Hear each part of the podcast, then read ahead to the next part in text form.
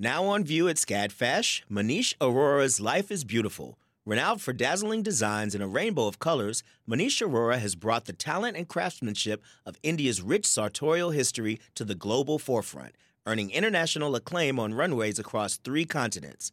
Designing in India since the 1990s, Arora's glittering garments celebrate extravagant expressions of self through varied materials, techniques, and silhouettes in a triumphant union of Western and Eastern aesthetics adapted to today's multicultural society with a touch of humor. Find out more at scadfash.org. Support for WABE comes from 100 Miles, a nonprofit committed to preserving Georgia's 100 mile coast. Protecting this critical coastal ecosystem takes all of us. Watch the stories of the innovators and future leaders who help keep our coast flowing at ourgeorgiacoast.org.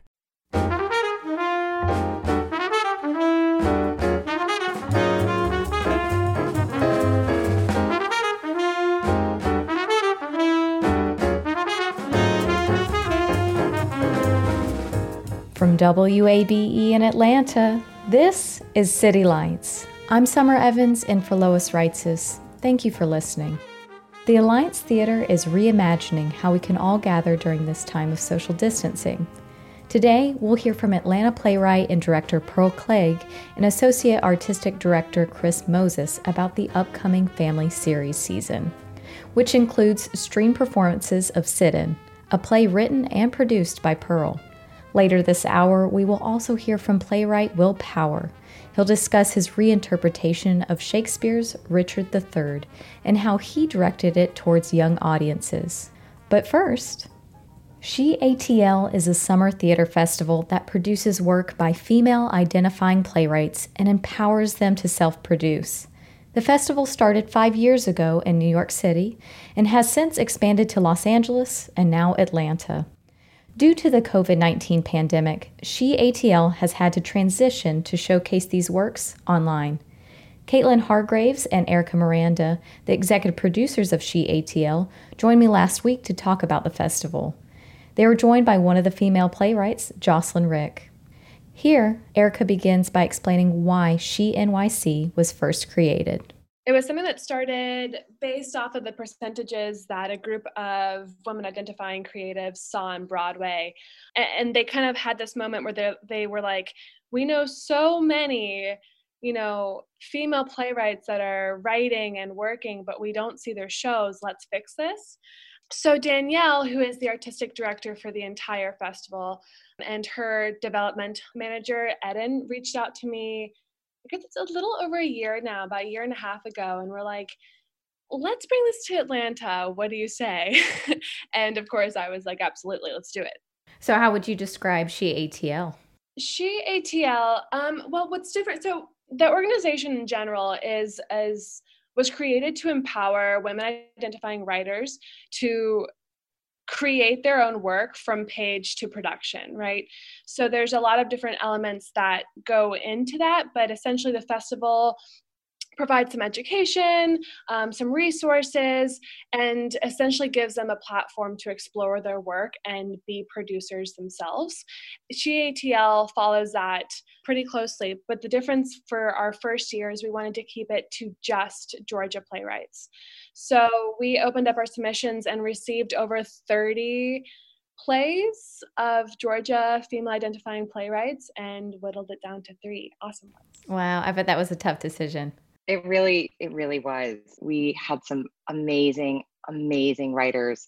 We had a, a team of readers. We we contracted, I think I actually was going over the numbers today, somewhere around 25 different readers to read through all of the different submissions and help us whittle it down from over 30 down to three. So, something that I think uh, Eric and I both have prioritized as this is our first year is really finding our community and expanding our community. And um, surprisingly enough, going digital has actually really helped us to do that.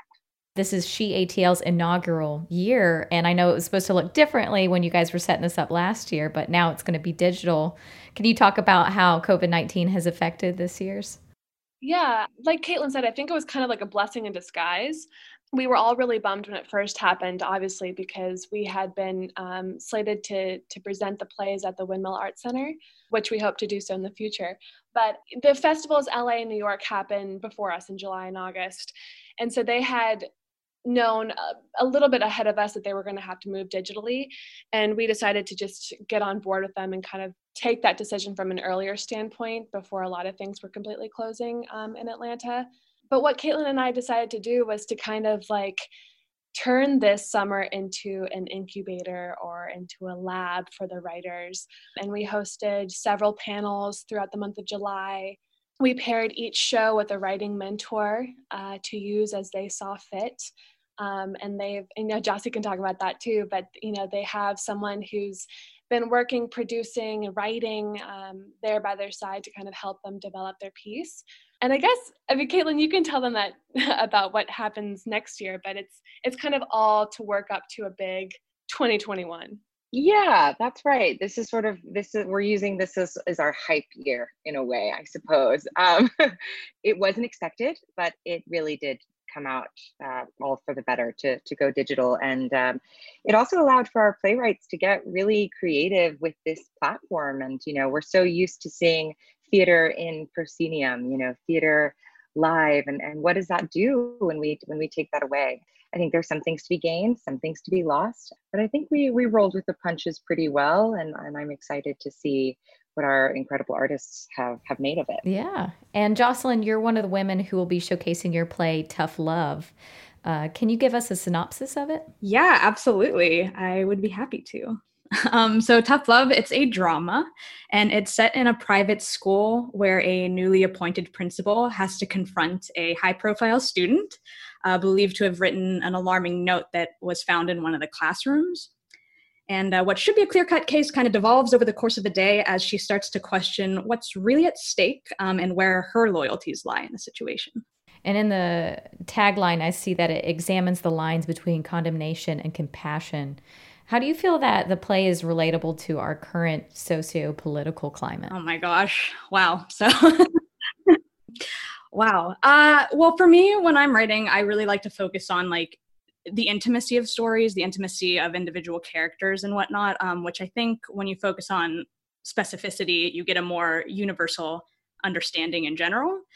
So I'd say that just the idea, I want it to be a story about what unconditional love really looks like and you have these characters that are grappling with what that sounds like to them what they thought it looked like and then not really getting hitting the mark quite right um, so i think that can that says a lot about who we are in general as humans maybe not specifically to our society but as in a human way of examining what do you believe and why do you believe it? And is it preventing you from doing the most human thing which is loving unconditionally was it difficult planning out rehearsals and stuff with these actors, being that we have to socially distance right now? So we're entirely over Zoom for our rehearsals, um, which has been a trip. but um, it's actually been great from a playwriting process because just hearing the words is so important for me, you know, um, and being in that virtual space, even with these amazing actors, just helps me rewrite. So I am very appreciative for that but it's definitely been a different experience being over the computer, you know, over the Zoom than being live and in front of each other. Right. And will these performances be live? So we're going to um, basically throughout this month, and actually one of our teams even started in July, they've been having rehearsals and filming different scenes through Zoom or in one person one case they're doing socially distanced filming. So they these will not be live. They will be pre-recorded, but there's no like crazy special effects or anything like that. I mean, you know, we are staying true to the essence of theater, but with you know internet instability and all sorts of crazy things we wanted to be able to put up as much consistency as possible so that our our audience is really able to get the most out of their you know their viewing but there is there is one live streaming so there is one time that you'll be able to see the show and knowing that you're you're with an audience a virtual audience you're all watching this thing together you know which which i think is a is a cool thing about this moment that we can watch things together apart right yeah. Right. And so this won't be recorded for people to go back and watch multiple times. It's just a one time performance. Correct. What platform will it be shown on? So we have been using StreamYard to produce kind of like the back end stuff, but it'll be a YouTube link that you'll receive once you purchase your tickets. Gotcha. And the ticket sales are actually going to go towards benefiting the Loveland Foundation. Can you tell us what this foundation does for communities of color? Yeah, so it's a really amazing foundation. And they do, as you said, they target communities of color. And in particular, they focus on Black women and girls. Essentially, their, their main focus is to provide um, mental health support, my, mental health financial support. So it's a really cool foundation. I mean, whether you're interested in, in buying a ticket or not, I definitely encourage everybody to, to look into the Loveland Foundation. We're so lucky that we're able to contribute to their incredible fund and something that's definitely you know as a she forward festival we're you know really excited that we get to help women yeah, and it's it's really cool, like you were saying, Caitlin. Their focus is mental health and whatnot, and the the organization themselves has like a therapy fund and kind of really make it accessible to black women and girls in, in their respective communities so it, it's it's really it's really great and we're really excited about it mm-hmm. that's awesome can either of you guys tell us about the other two plays that are going to be shown on august 27th and 28th yeah, the opener of our festival is August 27th at 8 p.m. Um, and that is a safe space written by Rissa Catherine Marie. A safe space, I'd love to describe it as a little bit of a thriller because uh, there's some really surprising and really brave moments that she works into her script. But essentially, a safe space delves into the deep rooted issues of sexism and racism and prejudice within the workplace and specifically from a point of view of women and women of color. So it's it's really it's really great. She's got a she's got an awesome thing going. And then our second show is on August 28th at 8 p.m. And that is Persephone and the Hum, written by Christina Junt and Becca Del Plato. That's our one duo team there. Persephone is a Greek adaptation of the story Persephone and Hades, told through the lens of um, a Southern family in, in the rules who is dealing with the themes of addiction and also mental health. Um, and it's a story about how Persephone, who is our lead character, struggles with these things, and her family helps her to hopefully get out of them. Are there any humorous elements to these plays, or are they pretty serious, straightforward? Oh, there's plenty of humor woven in and out. I, I, you know, I think the thing that makes these playwrights so talented is that they balance the drama and the humor, the depth and the levity so well. Yeah, while while they're definitely dealing with some very serious content, and actually in each one there are nods to mental health, which is another reason that uh, working with the Loveland Foundation is is a great thing for us. But yeah, I think I think there's definitely a little bit of everything for a little bit of everyone. Well, and and also to go off of that, each show kind of, and we didn't plan it this way, but they all kind of fall in different genres. They definitely have their own voice. Um, these playwrights do. And within that you know for example persephone and the hum kind of works in this little magical realism and there's movement and there's music and um, in a safe space. I mean she's really witty and there's some dry humor but there's also some really kind of laugh out loud moments. It's going to be really special. What do you guys think and this could be for anybody including jocelyn you feel free to chime into this one what do you think is the biggest stigma or stereotype about female playwrights, directors, producers, what have you? Oh, goodness. How much time do we have? you know, it's such a tricky space. I'm saddened by. by the fact that it is difficult it is harder for women to get produced and those are those are just the numbers it is also crazy that there are typically more female playwrights in the space. Out of graduate programs, out of universities, we have a lot of female identifying playwrights. So it's sad that that they're not getting as produced as often. But um, again, that's why organizations like She are so important. One of the things that I keep, and, and we talk about a lot, Caitlin, is the boxes that women often get put in in terms of uh, characters that are written for them, usually by male counterparts, you know, or even on the producing end, the expectations are, are kind of shifted into these boxes, right? And, you know, we're not just an image, you know there's tends to be a, a lack of complexity for women characters you know again both in front and behind the scenes and i think that i mean again bringing it back to the festivals and the writers what we've explored throughout the summer with these panels of women producing in atlanta and producers in you know, california and new york is that there is such a complexity and such an ownership behind writing and behind words.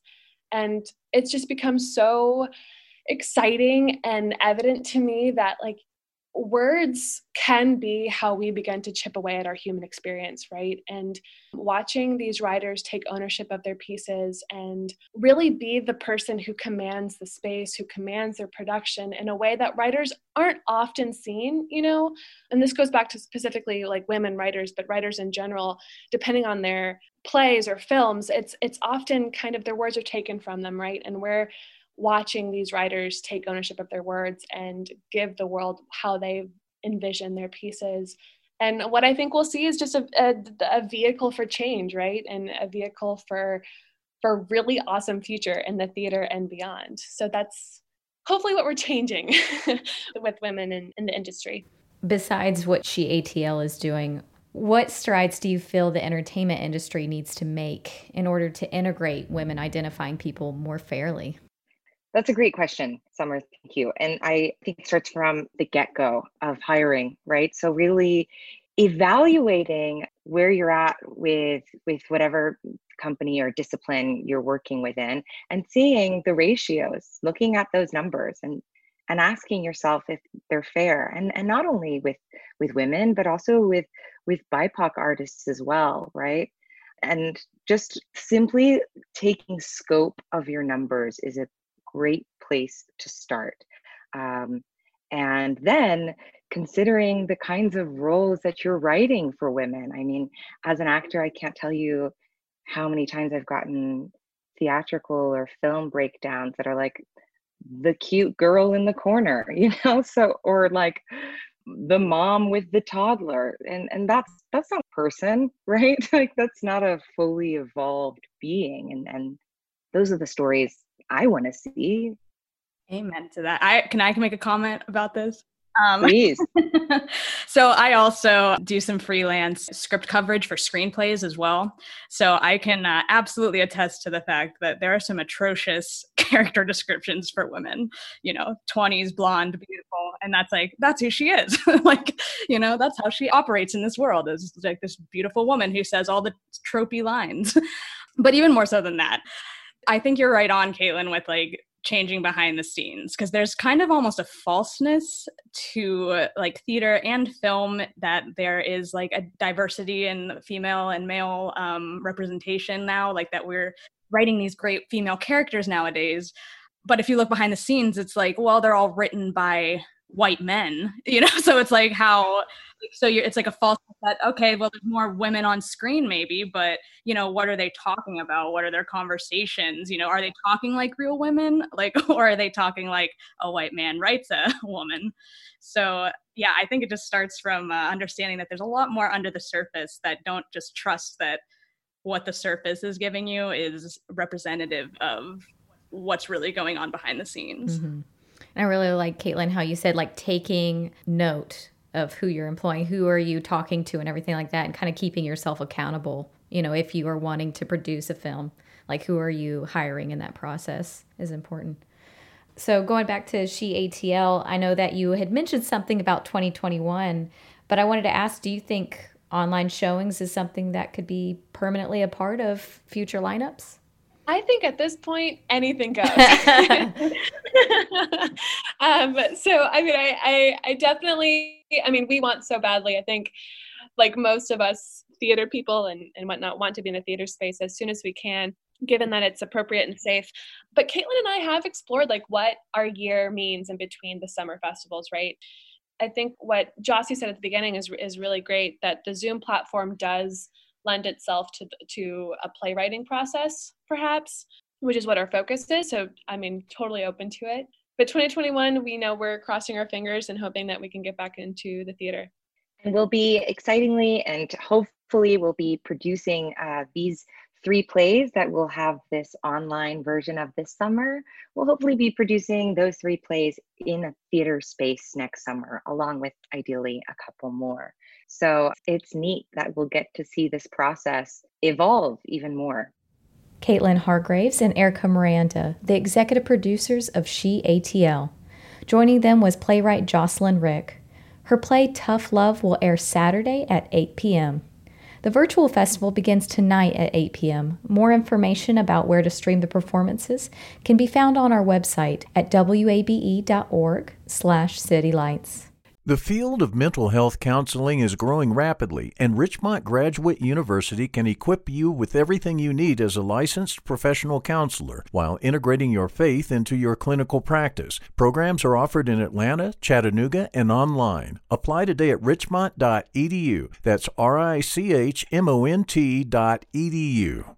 You love free, and at Ameris Bank, so do we. That's why we're proud to offer worry free, hassle free Ameris Bank free checking. Manage your money your way with convenient access to digital, mobile, and telephone banking, all with no monthly service fee or minimum balance requirements. At Ameris Bank, we're with you. For more information or to open an account, visit our local bankers in person or online at amerisbank.com slash free checking. Other fees such as overdraft fees may apply. Ameris Bank, member FDIC, equal housing lender. The Alliance Theater takes special care with its children's programming, and the result is comprehensive. Their education program begins with children from age 12 months, we're talking one year olds, on up through teen years. Christopher Moses is the Director of Education and Associate Artistic Director of the Alliance. He joins us now with the Alliance Mellon playwright in residence, Pearl Clegg. What a delight to have you both zooming in. Thank you. Always a pleasure to be Absolutely, with you. Absolutely, Lois. Wouldn't miss a chance to talk to you. Mm, well, given the pandemic, how did you put together a season for the Children's Theater? We are still piecing this together, but the decision we made early on was to move all of our programming virtual. There just seemed to be so much uncertainty for families, for students, for educators. And we thought the sooner we could make that decision, that would just be one constant so people wouldn't have to wonder and wait and see if and when we'd be creating these incredible experiences for young people. I think a lot of folks have come to rely on us um, to develop stories that are uh, um, developmentally appropriate for every possible age group. And Lois, I will say we have audience members who are even younger than one years old. so it, it just took a lot of creativity and a lot of faith on the entire team to say, no matter what, we are still going to tell stories. So Pearl and I had discussions early on uh, at the end of March and just kind of linked arms and said, you know, we at our heart, we need to tell stories to the community and we need to figure out how. What we do and why we do it has not changed one single bit. For example, the first play, yours, Pearl, Sit In. Sit In it's uh, it's going to be very different um, because we're doing um, animation for these characters, which is really um, a wonderful opportunity for us to do something brand new and a terrifying opportunity for me to do something brand new because I know nothing about animation. So we've been working to try to figure out what does that mean? What does it look like?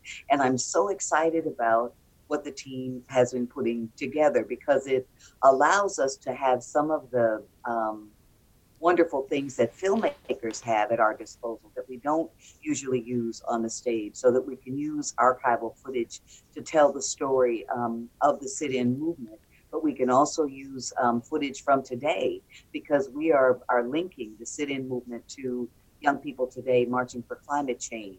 So that we're, we're hoping that by telling these stories in ways that are, are new but accessible and much more comfortable um, sometimes for our young participants um, who grew up with all of this technology, but it, it's giving us a great opportunity to continue to reach audiences and new audiences and growing audiences who are bringing their own expectations of what they want to see.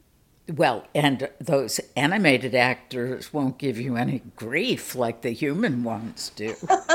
I love actors. They never give me any grief. It's directors who have to deal with that grief over the plate, right? Sit In is inspired by the picture book written by Andrea Pinkney and illustrated by her husband, Brian Pinkney. We spoke a few weeks ago when the exhibition was about to open at the High Museum, and it was not only a fascinating discussion because of the wonderful books and the beautiful illustrations, but just talking about how one approaches such serious material, material that has violence and even tragedy. How do you approach that for young children? The main thing is you have to tell children the truth but you have to tell them the truth in an age appropriate way so that very young children can understand fairness. They can understand discrimination and segregation in terms of fairness because children are very attuned that that's not fair. And I watched um, Andrea Pinkney when she was here for our reading in front of a group of third graders, which was nerve wracking but turned out wonderfully. I watched her lead a discussion with those very young audience members about fairness. How can you tell when something isn't fair? How do you intervene when something isn't fair? So that I think that the the challenge that we had was not telling them everything was fine and it was easy, but also knowing that um, there are are um, stories that have to be built over time, so that their first exposure may be to the beginnings of the, the sit-in movement. And while they will know that there was violence, because in our play one of the very young participants asked her grandfather, who was um, in the sit-ins um, here in Atlanta, you know, did anybody ever get hurt? And he tells her the truth. Yes, some people even died. And were you ever afraid? And he says, yes, I was. Because I think the truth within the context of a fully told story um, is not something that will terrify children, but that will help them understand the world around them um, as they grow into it. You approached painful material when you wrote a play for middle schooler some years back. And I remember you're telling me that you were thinking about your 11 year old grandson, I believe, at the time. Yes. That, um, you know, for kids who came of age during President Obama's years, the events of the early 20th century just not only were remote, they were almost impossible to understand. And with this, I know you were an activist yourself. You you witnessed protests and sit-ins. How much of your experience are you bringing to this children's play? Oh, I think a lot of my experience, the, the fact that I grew up in a movement family and was very involved in picketing places and, and having um, an active role in voter drives. And I was in Detroit, so that I was not in uh, places where we were actually afraid of physical violence um, from the sheriff and things like that. But we were definitely challenging um, the mores and the way things were done. But I think that because I grew up in it, I never was afraid of it. So that when writing about this little girl who wants to be involved, she isn't really afraid because she is growing up in a family, which she discovers um, during the course of our play, um, a family that already has this history, a grandfather who has this history. um, because I think the context is everything and helping children understand the context of what they're looking at when they look at the news today. Um, if they have a context that la- allows them to understand how these issues develop and what they can do, it will actually reassure them that the country is moving in a righteous direction, that things used to be very different and now they're better because citizens got involved. So that's always what we want is for people to understand the history and then to embrace being involved in making that history. Will the animation in the film reflect the pictures, the illustrations Brian Pinkney made for the book?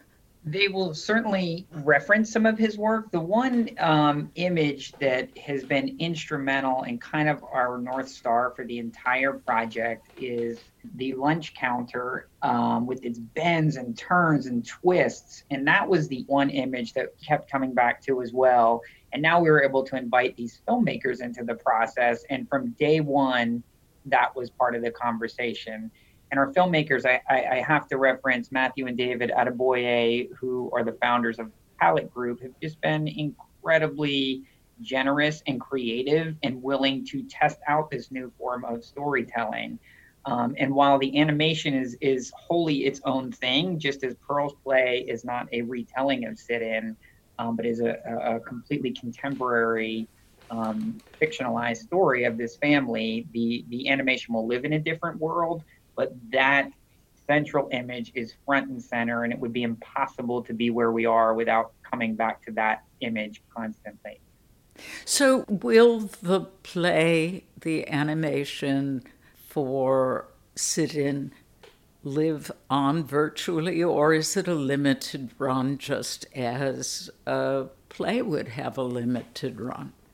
Lois, that is such a, a, a wonderful question. And, and there have been several gifts within the the sometimes unbearable constraints of having to create this way. But but one of those gifts is that finally we are not as ephemeral as we normally are. It is not that there is all this work put into a four week run given the platform there is a chance that this could live on not only throughout the entire school year which is certainly the plan right now but even beyond, so that students, educators, family can families can return to this story um, as a way to open up conversations uh, about some difficult things and as a way to start making sense of what's going on in the world.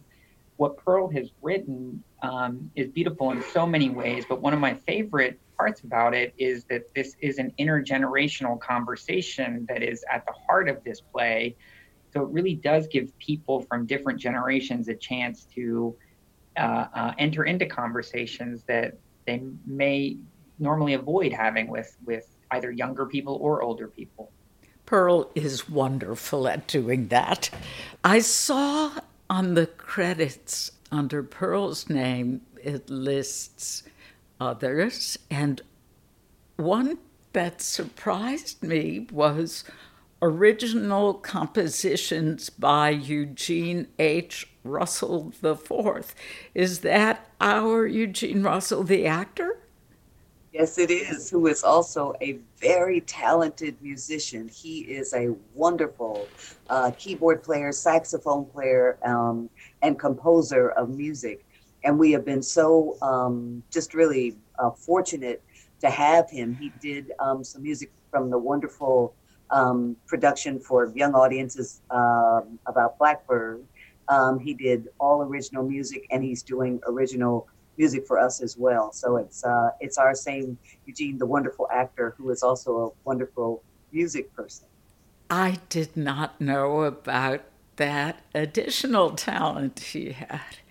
Oh, and it's massive. And and Eugene, I'll just give a plug for Eugene. Not only is he busy composing incredible songs for this project, he has a new album that he's about to release. So make sure to uh, keep your eyes peeled for that. The multi generational theme continues with In My Granny's Garden, and we've had the joy of talking about the book as well as the theatrical production, I see it is going to be an audio play. Yes, it, it's going to be both an audio experience as well as we are going to um, release the stream of that play. Because one of the sad things that that play was about to open the week that the Woodruff Arts Center closed, and when the Alliance could no longer um, invite audiences into the building. But we were fortunate to capture a rehearsal video, which we did stream, and which um, people from nine different countries talk about other gifts that come from uh, having a new platform. We're able to tune in this spring to see that play. We're going to release that again in the fall, and then accompanying that will be a bunch of different audio experiences um, that that focus on what are different sounds that come from gardens we're also looking at concerts written by young people and performed by professional musicians around gardening. And fall just seems like the perfect harvest time to really uh, um, go back to Granny's Garden, go back to those beautiful images that Radcliffe Bailey painted, and go back to Pearl and Zaron's gorgeous language for that book and live in it one more time my hope is I, I talked to Pearl about that there there may even be some some audio interview with her and um, her gardening husband and co-writer Zaron Burnett. I love that Crystal's talking about the sounds that are in a garden, and I'm thinking, okay, the sounds that are in Zaron's garden are like the Temptations playing sometime, the Four Seasons playing sometimes. So there's always there's the music. Oh wow! You know. It you mentioned how sad it was that the run was so short. Zaron and Pearl were the last, that was the last live interview that I had at the station was with you two. And we were even careful about this was not easy, not hugging, but we we bumped elbows. Yes. And that's you know, it's so different having to do interviews with you like this where we're used to seeing you face to face and doing um, you know we did the collision project online with uh, zoom and we're doing um, the play with animation so everything is very different but i think one of the things that has really um, been important for me is that we're able to keep creating work. We're able to keep telling stories. And so our question is never, oh, we're in despair, we can't do our work anymore. It's like, okay, this is a time when we have to be really, really creative about how we do this work that we love. And working with Chris, working with the people who are at the Alliance, we are all committed to continuing to tell these stories, however long it takes, however long it takes for us to get back to what we knew, but better. It's going to take us some time, but we're going to work in the meantime every day to keep telling the truth and telling our stories. Well, it really is uplifting, Pearl, because I guess if one is trying to find any sort of silver lining, this has certainly not replaced live performance. Nothing can. But it has expanded some opportunities. I mean, here you're talking about animation and audio plays and sound effects. And in the regular course of arts business, you know, those things might not have been considered. Not at all. I mean, I think that is one of the the most thrilling things. It, it are it's opened up a whole new world of collaborators. Um, these filmmakers, illustrators, animators, video um, engineers, and editors, and and what we're constantly trying to do and, and what I feel Pearl referenced the collision project, what I, I feel like the Palefsky collision project did so well is show us that we're not shying away from the theatrical and we are not uh, we are not suddenly filmmakers, but we are colliding our art form with all of these others to, to create something uh, that we've never quite seen before. It's still very much theatrical, and yet there are all these other elements and new collaborators that we're able to work with. Um, it requires an intense amount of humility to realize how much we don't know about certain other areas, but it also can be really invigorating. Can you give us a peek at some of the rest of the children's theater season? Sure. So um, we'll kick off with Sit In and then In My Granny's Garden. And then for the winter production for our Theater for the Very Young season uh, is a brand new piece uh, created by Olivia Aston Bosworth and Samantha Provenzano, who are dynamite um, artists who who really spent their entire career working on developing work for, for really young audiences, that zero to five age group. And this piece called Knock Knock, The Sounds of Winter, again, we're leaning into the soundscape, um, is designed for that youngest set of people. And it's about the celebrations that we hear during the winter time. So it'll take place in an apartment building, and we'll get to hear four different episodes that showcase different ways people tend to celebrate the holiday season. Um, and this will be a multimedia experience. And what's really interesting and challenging about creating virtual work for, say, a two year old, we know that being glued to a screen is not the best way to engage with them. So we're trying to figure out how to use the technology to get them away from the technology. So it's kind of this invitation to keep playing. And that's why we're doing these short episodic uh, uh, versions that we're really looking forward to. And then after that, for a slightly older age group, we will be remounting our wonderful production of Naked Mole Rat Gets Dressed. And this is a rock and roll show. And sadly, this had to close after less than a week of a run in March but we did capture that virtually as well. And we are going to re release that stream because so many people found that story so incredibly uplifting. And what I love, I don't know if you were able to see it, Lois, but the story at its heart is about this young um, mole rat, Wilbur J. Mole Rat, who dares to ask what I think is the most provocative question why not? And by asking that question of his colony, it really upends all of these assumptions that people just took to be givens. And it ultimately creates a more equitable and just um, mole rat colony.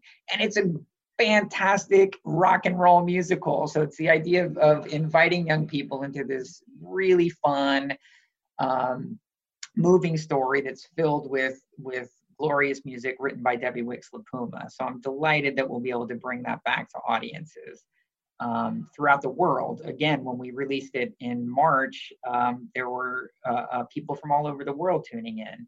And this was written by children's picture book author Mo Willems.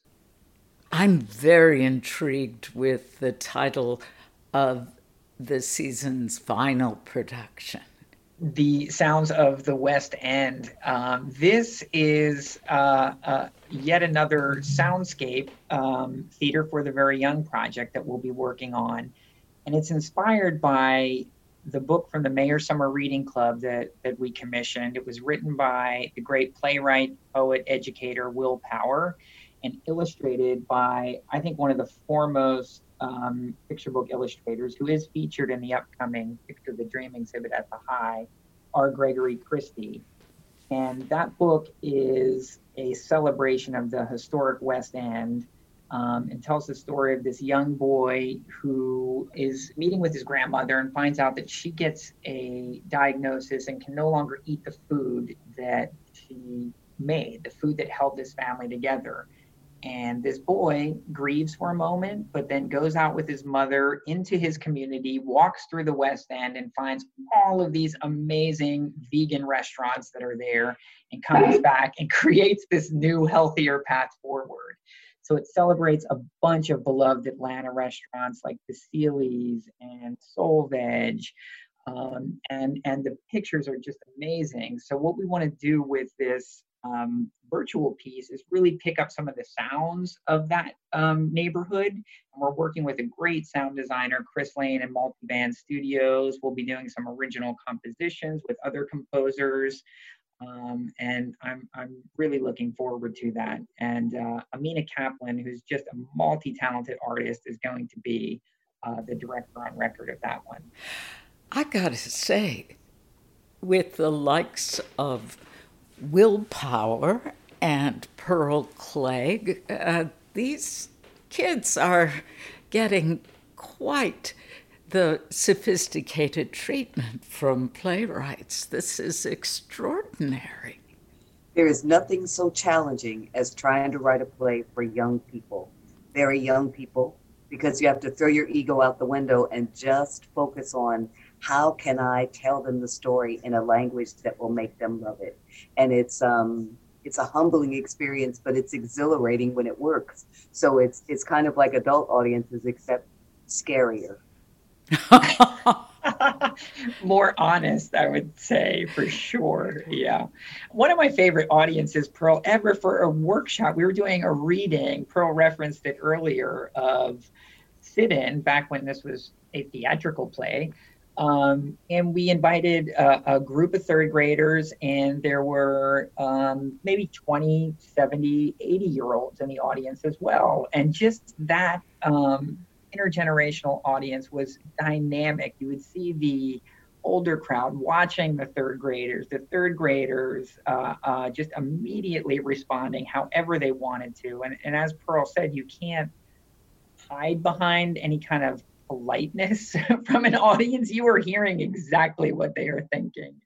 Well, I just wanted to say that it's always a joy to talk with you and we go beyond joy. You, you two are such an inspiration. Pearl Cleage, Chris Moses, thank you so much. Thank you, Lois. Thank you, Lois. Author and playwright Pearl Cleage. She was joined by Chris Moses, Dan Reardon, Director of Education and Associate Artistic Director. For more information on the Alliance Theater's upcoming children's season, check our website at wabe.org slash citylights. This is City Lights on WABE. I'm Summer Evans, and for Lois Reitzes, thank you for listening. Playwright Will Power joined Lois back in February ahead of his play Seize the King, opening at the Alliance Theater he talked with her about his reinterpretation of the universal themes in Shakespeare's Richard III, aimed towards young audiences. You know, it's interesting with Richard III because, for better or for worse, a lot of the issues and the themes and the concepts that Shakespeare is wrestling with in his version are still prominent today. And I say better for worse because in some ways it's good because we have these classics that we can still learn from. It's for worse because sometimes I wish as a species we would have moved past some, some of these things of corruption and power and real vileness that's in our world. So I really wanted to take this old classic and contemporize and modernize it and fuse an old ancient world with our world. So the language of the piece is in iambic pentameter, so it's in that ancient poetic meter, but I infuse it with both contemporary and past references. So people say thou and oh heck no and you know balance it out. And then the same thing with the characters. The characters exist in this fusion world. So they are Anne and Richard and Reverend Shaw and Lord Buckingham, but they also might reference orchards as easily as they reference a strip mall or something like that. So it's almost like the idea is that these things in us we still are wrestling with. So these worlds that existed many years ago are still present today, both the good and the bad. And what themes are at the essence of this play? I try to take a frank and honest look into the question of who are we as human beings. You know, that's a pretty big question.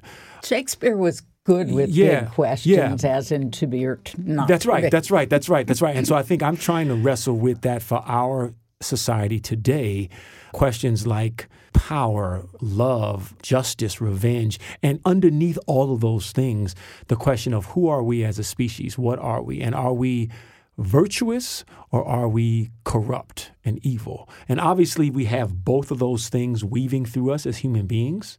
But what is the core? And I don't know if I fully answer it, but that's what the exploration is. Now, I feel like I'm a pretty optimistic person. I do feel like we're good, that everyone is good at the heart. But there also is some evidence to maybe suggest the contrary sometimes. Mm. So that's kind of what this piece is exploring. And the other thing is that how do these virtues in us, these beautiful levels of empathy and beauty and warmth that we have as human beings, how does that resurface from one generation to another? And then how does the corruption and the greed and the selfishness and the evil and the violence, how does that resurface from one generation to another? Like waves. So that's kind of what I'm looking at. How are these things reborn? Richard has a backstory. Sure. Would, in today's speech, would you say he was the other? I think that there is some people who feel like Richard, the actual historical figure, wasn't necessarily as vile or as corrupt or as manipulative as it was in the Shakespeare piece.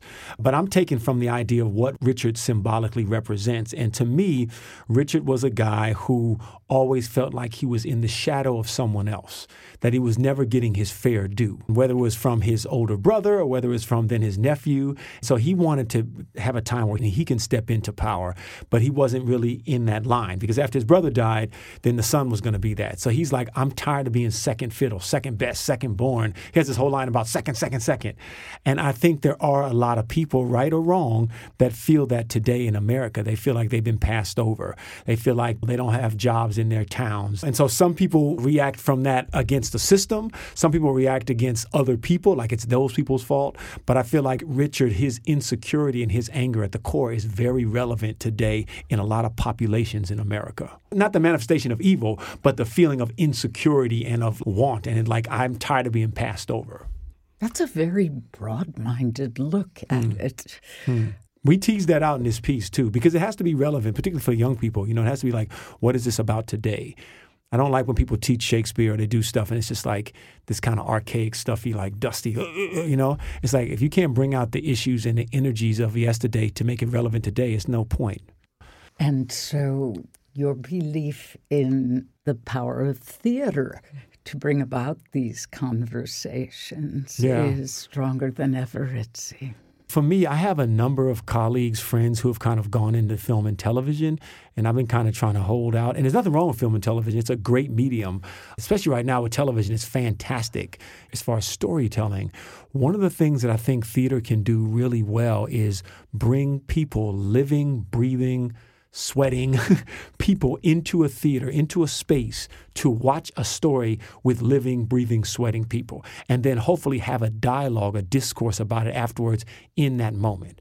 And I think if theater can do that, that's a big part of its purpose. And if it's not, we might as well just stay home and watch Netflix because there's some good stuff on Netflix. You know, I've been to some theaters, and the Alliance is not really one of them, which is great. But some theaters, it's like you see the show, and then as soon as you come out, there's an exit that goes right to the parking lot. You go into your car and you drive off. But I think that's a great opportunity missed if we don't have gathering spaces, not just before and during, but after the show. So that's to me what theater can do best. That is playwright Will Power discussing his reinterpretation of Shakespeare's Richard III.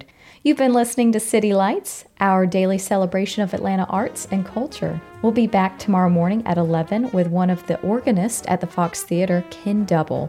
He'll be giving us a preview of the virtually streamed Mighty Mo organ concert this weekend. Our City Lights producers are Ryan McFadden and myself. Our engineer is Kevin Rinker, and Lois Reitzes is our host. I'd love it if you'd follow her on Twitter at L O I S R E I T Z E S. You can also follow us on Facebook at WABE City Lights. You can listen back to interviews and shows from the City Lights archives at wabe.org slash citylights. Thanks for listening to WABE, Atlanta's Choice for NPR. Hi, it's Terry Gross, the host of Fresh Air. We bring you in depth, long form interviews with actors, directors, musicians, authors, journalists, and more. Listen to our Peabody Award winning Fresh Air podcast from WHYY and NPR. Have you donated to WABE yet? I know you've heard us talking about why it's important, but it doesn't have to be this big decision. You can give at whatever amount fits your budget. It can be a spur of the moment thing you already get so much out of public radio, so just go for it. Visit wabe.org/donate and become a member right now. And thank you.